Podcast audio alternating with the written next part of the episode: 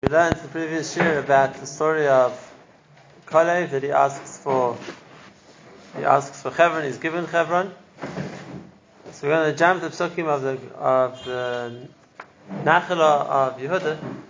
We'll come back to the with the map to explain exactly what the Nachala was. But we're going to see that the, the pasuk comes back again to tell us what happened next with Kalev and Chevron. We're holding by Perek Tesvav, pasuk Yud Gimel. Tes Vav Yud Gimel. Like I said, the, the pasuk says, "Lekalev ben Yefuna nasan chelek b'seich b'nei Yehuda." Kalev ben Yefuna was given his chelek in the middle of Shevet Yehuda. LP Hashem liyeshua. As Kiryas Arba Avia Anoki Chevron. Here so we see what we explained yesterday, that the chelek he was given wasn't the city of Chevron, was Kiryas Arba, which we saw is next to Chevron, and it's called Arba because of the four giants. Avia Anok, the the, the, the, the, father of the three giants was Anok, and his three sons, Shai, Shayachim, and Talmai, and that's the four of them. So after after Kalev is given this area of Hebron, the pasuk tells the pasuk Yudared, Vayerish Mishum Kalev Eshlesh Bnei Anok. Uh, Kalev drives out the three sons of Anok, Esheisha, Esachiman, Vestalma, Yedidei Anok. So he drives out. It seems like the father wasn't there anymore. But the Pasuk says he drives out the three sons from Hebron. Now, the next Pasuk needs explanation, what it's referring to. So it says, Vayal Misham el Dvir. He went from there to fight against the, the, the inhabitants of Dvir. Vishem Dvir Lefanim Kiryas Sefer. And the name, the place of Dvir was pre- previously called Kiryas Sefer. Now that's its original name and its name was changed to Dvir. Whoever manages to fight the people of Kiryas Sefer and capture it, when the Satila is I'll give him my daughter as a wife. So the obvious question here is, why is this Kalev's responsibility to fight against Kiryas Sefer? This wasn't what he was given. This wasn't Hebron. And uh, where was Yeshua? Yeshua was the general, not not Kalev. So why was he kind of looking for somebody to fight against against Sefer.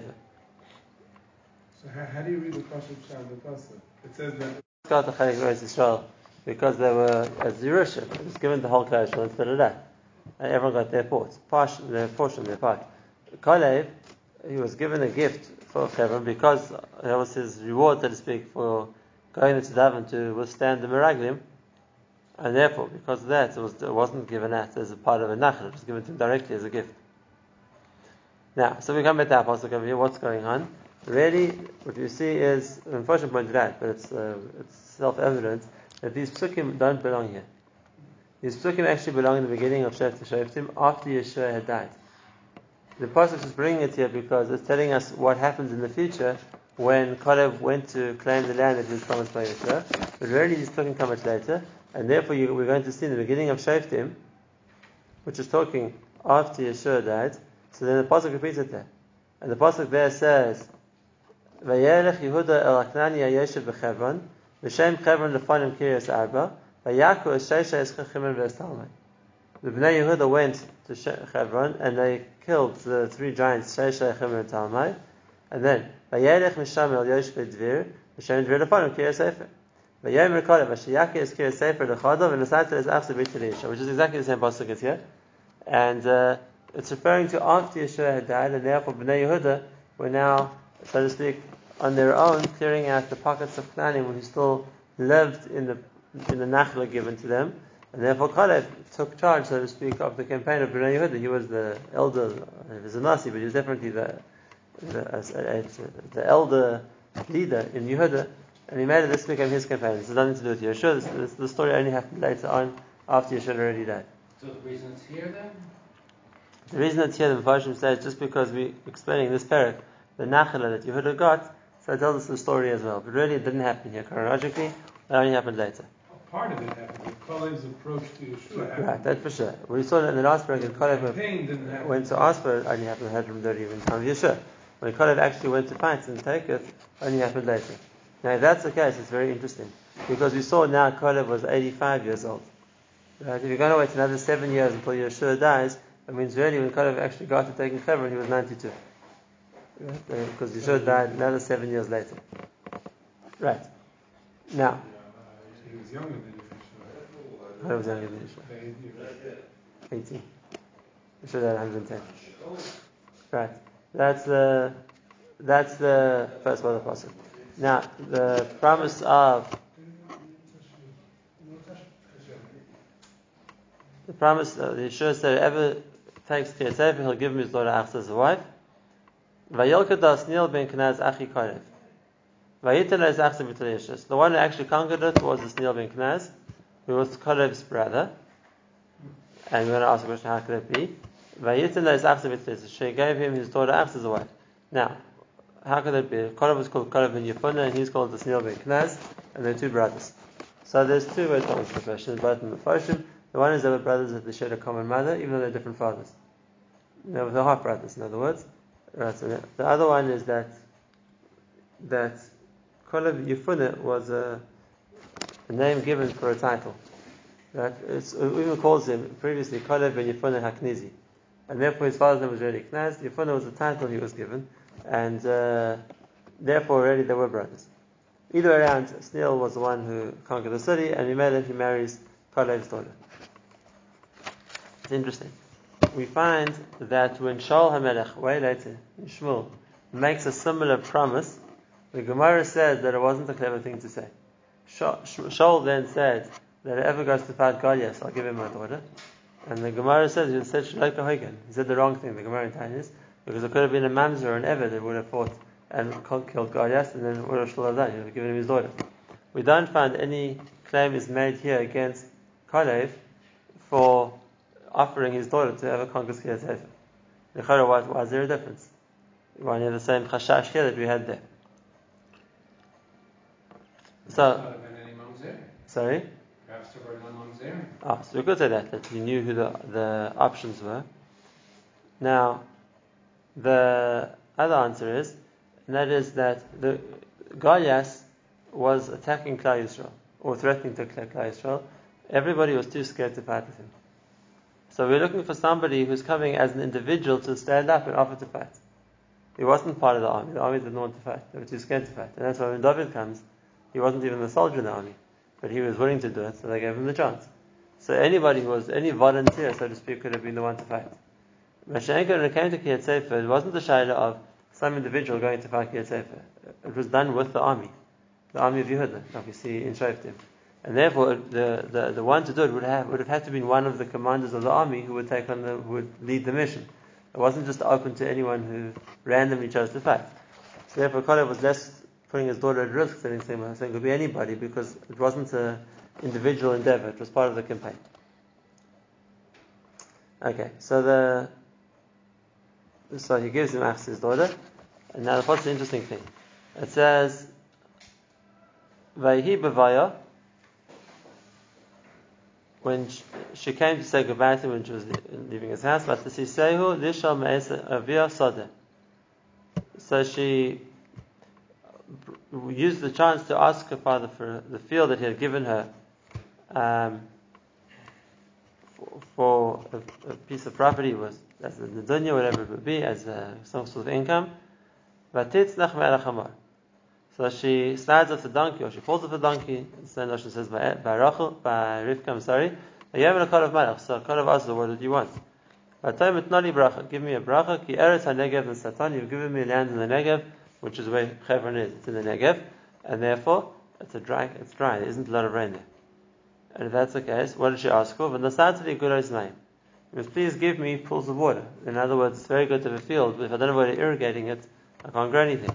So she asked for water. As good as Elias, good as Tachtias. He gave her two pools of water, the upper ones and the lower ones, and uh, that's then she goes with Othniel to the land that she had conquered by Keretzeh. So Now- these are my notes. Ma'anot, right. Now, the we could understand the pasuk very straightforward. And the first question is, why is it something which the Nach found important to tell us? That she asks uh, that the land he gave is too dry, and therefore she asks for water, and he gives the water. Uh, it's in irrelevant details, not negate the story. It's also interesting because the, the Nach doesn't say the story once, it repeats the story word for word, exactly again in, in the beginning of Sefer Shoftim. So what's the significance of it? So here we come to another interpretation which Chazal had in the whole pasuk, and the Gemara. And uh, because of these questions, Chazal explained this whole story differently. It's a remes. And what, what happened was, the Gemara says that when Moshe Rabbeinu died, 3,000 halachas were forgotten. Right. What's the what's the idea of why did that happen? So the Gemara just says that 3,000 halachas were forgotten. When the Midrash brings the story, the Midrash says it was a punishment for Yosha. It was a punishment for Yosha because before Moshe died, he asked Yeshua, "Is there any halachas you want to ask me to clarify before I die?" And Yeshua said, "No, I was a faithful Talmud for 40 years. I never left your tent. I never left your side. So everything you said, I remembered." So the Gemara says, "So he made a chol data from Moshe." Moshe felt that he doesn't need him for anything. I have nothing more to teach me. I asked him what he wants to know. He said, "I know everything." Yeah, okay. So Moshe, in some way, felt slanted from that, and therefore, when he died, it's a punishment. Yeshua was forgot 3,000 halachas. The Midrash goes a step later. The Midrash says that Yisrael came to attack him and say, you know, what, what's the halacha? Yeshua was supposed to say, I don't remember. So go ask Hashem. So Yeshua said, I can't. Uh, the Torah was only given to Moshe. And no, no later Navi was given halachas from Hashem. Right? Other Navi could give, given messages from Hashem, but they weren't given halachas. And that's okay, so what's going to be 3,000 halachas? So that's why Yesh- Kalev steps in to help Yeshua. And he says, whoever can be, can be leichet, Makiriya Sefer, which means can, can find these 3,000 halachas, so he gave him Aksa, his daughter. He gave him his daughter. The, and then uh, that's what the Gemara says, that Hechzir and Asnil ben Knaz mipilpula. Asnil ben Knaz managed to work out what the halacha would be in these cases based on the other halachas he still remembered. Now they didn't have a mahalach, they didn't have a method of hearing the halacha from Hashem directly, it was only given to Moshe. But they knew enough of other halachas that they could work out mipilpul, if it's similar to which case it's more similar to, and use the one to derive the other one. Right? That's what's the, what, what, we're not talking about a physical place called Kiryat Sefer that Osnil went to conquer, even that the Pshat reading, is talking about the the Kiryat Sefer is the Chelik of the Sefer Torah, which I didn't know, which I'd forgotten, and therefore the to trap it, to conquer it, would be to restore it. And the Osnil was the one who Chamasa was able to do that. Now, if that's the case, then it answers our first question in a different way, and that is why wasn't Osnil, why wasn't Kalev scared of offering his daughter to an unknown an unknown person. person. He doesn't know, he doesn't know who's going to want to take up the offer. And the answer is here also. If we're talking about Torah, then obviously somebody who would be able to do that would have to be a Talmud Chacham on a tremendously high stature. And just as an example, we see Yeshua himself couldn't have, he needed somebody else to do it. And if that's the case, so then Azil wasn't worried, Akar wasn't worried there would be somebody who wasn't right to marry his daughter. Is there a significance to why it was uh, 3,000 or it's not? You asked a good question. The, Ra- the Rashbam says 3,000 just means a lot. But uh, yes, the we see uh, that, uh, meaning in the word 3,000, that's what we'll we'll see. So if that's the case, so then, if that's the case, what's the what's the hemshich of the pasuk over here? If we're talking about the fact that Asnil was machzir halachas, which are forgotten uh, through his own understanding, and that's why Kalev gave him his daughter. So what's the continuation of the pasuk? That when he came, so she, he asked to ask for a field from her father, and and, and asked for the just the dry land. Give me a bracha. What's the, what's it referring to?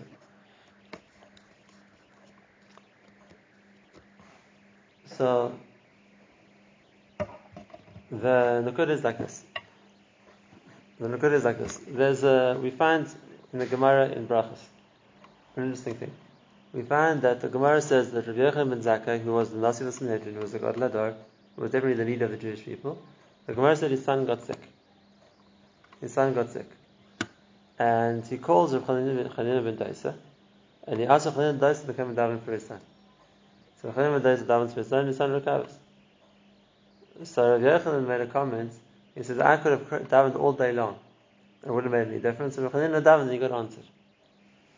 So the Gemara says then, in Brachas, in the first parak, his wife heard that and said, Why? Is Chanina greater than you? He's your Talmud. Rav Chanina was the following door of Tanaim, and he was the Talmud of Yechon Zakah. Yechon Zakah was a Nasi. So that's why why why does why can he do in davening what you can't do in davening? So Rabbi Yechon answered her, "Ani doim kasari fnei melech, v'hu doim ke'evi fnei melech." I'm like a minister of the king, and he's like a servant of the king. Now, what did he mean by that answer? A minister is higher ranking than a servant. So that's okay. So the question comes back. The question comes back, and that is, if if he can daven, why can't you daven? You rank higher than him. So the way the Mepharshim explain this, a number of Mepharshim, Reb Tzadok and others, they explain it the same way, the same concept, Ishna and Nusach, but the same concept. And that is, there's difference between a person who's a Gadol B'Torah and a person whose mind is, is a Gadol B'Tfilah. Even though we find that a person who's a Gadol B'Torah has also a certain koich of in fact, there's a difference between people who their mind, their strength, was as as as poskim, as rabbanim, as bale halacha, or as in this case the nasi of the Sanhedrin. So a person whose whole avodah wasn't tefillah. We know Rachanan ben Dais Adarab, we see throughout the, the whole Perikim Brach is talking about that he was a mispaler. He, he, his godless was his ability to daven. Is that the difference in a sire and an eved? A minister, the king gives him a job. So the king appoints him, you the minister of whatever it's going to be. The Eved also works for the king, but in a different context. He, he does whatever the king needs, he's there to do for the king. It's not like he's been given a job to do, now he's doing his job. And therefore they say that the, Qudah of whoever's like, a, a, let's say, a Torah leader, a Torah leader is like a minister. You, you give him the job of looking after Klal Yisrael, of passing the halachas, of leading them, whatever it is. That's like a minister. Mashaykh and the Eved is the, is the one who's always there to, to do what the king wants. So they, the, the one who's who works on tefillah, so Adav, he's always there to, so to speak, to approach Hashem in tefillah. It's a certain koyach in tefillah. It doesn't mean Tamei Chum can't daven. Of course they can. Sometimes a person can have both these minds. We're talking about the times of Tanoim, who was exceptional in each regard. So we see that uh, Yechanan ben Zakkai's koyach was in the koyach of leadership, uh, and uh, Chanan ben Dais's koyach was in his koyach of tefillah. It says, Amar Rav Chanan ben Dais Shem Yispadal That was his koyach in Avodah Hashem. So they explain the same thing here by the pasuk, and that is that Kalev's daughter felt for her father that again the, question was who would be able to work out the halachas which got forgotten Bizman Moshe. Kalev also couldn't. That's why he had to offer his daughter to whoever could. And when, who, the one who mentioned it was Kalev's younger brother Osnil. And Achav Akat in the pasuk says in Shoftim, his younger brother Osnil was one who managed to work out the halachas. So she was worried that maybe her father's going to feel slighted, that Ki'ilu, his younger brother, is a bigger lamb than a bigger Talmud Chacham than he is. So she says, I'm asking you for a bracha. I'm asking you for a bracha because I recognize your koyach as a tzaddik, you have a koyach at tefillah. Agav, works very well. Like we spoke about on Shabbos, koyach's whole way he was saved from the Meraglim was because of his koyach at tefillah. His ability to daven, Hashem should save him. So she managed, she comes to the father and says, That's true, you're giving me a snil, it's a tremendous Talmud Chacham, I'm coming to you to ask for a bracha. I recognize you, you have a, a more so to speak, more of a koyach in tefillah. That's why she said, nuli bracha. And that's what it means. It's the gulas maim, vayitala, what he happened for is he gave a, the, the idea of the gulas iliyos and the gulas tachtios, that's referring to the chef which comes from Hashemayim. That uh, he gave a bracha, and he made it, she was zeichet to a bracha.